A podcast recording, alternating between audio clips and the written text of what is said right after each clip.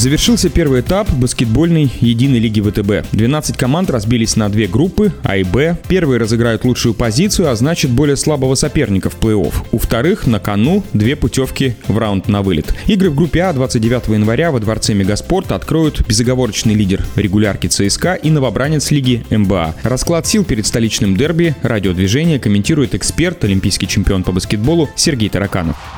Любопытно будет смотреть, как ЦСКА, безоговорочный лидер в этой паре, э, будет справляться или не справляться с МБА. МБА есть чего показывать. МБА победил «Зенит» без троих или даже четверых травмированных основных игроков. Хоменко получил серьезную травму. Макар Коновалов тоже травмирован. Капитан команды Евгений Воронов надорвал мышцу и еще, наверное, неделю или 10 дней будет отсутствовать. И это большое достижение для МБА, что у них даже с потерями таких больших и серьезных бойцов в своей команде, они продолжают гнуть свою линию и выигрывать. ЦСКА на подъеме, ЦСКА играет просто здорово, даже удивление для многих и специалистов, насколько здорово. Ну и, конечно, главная проблема, как остановить самую результативную, самую эффектную и эффективную связку швед-мелутинов.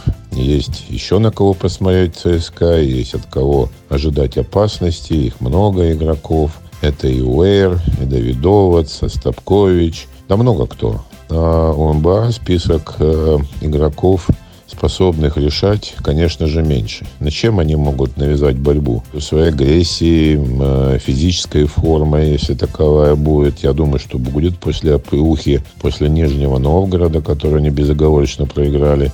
Э, им, э, у них было долгое собрание, это видел сам из раздевалки долго не выходили, и сказано было много. Поэтому ребята с новой энергией возьмутся за игру, и, и борьба будет. МБА будет бороться, но, конечно, ЦСКА безоговорочный фаворит в этом противостоянии.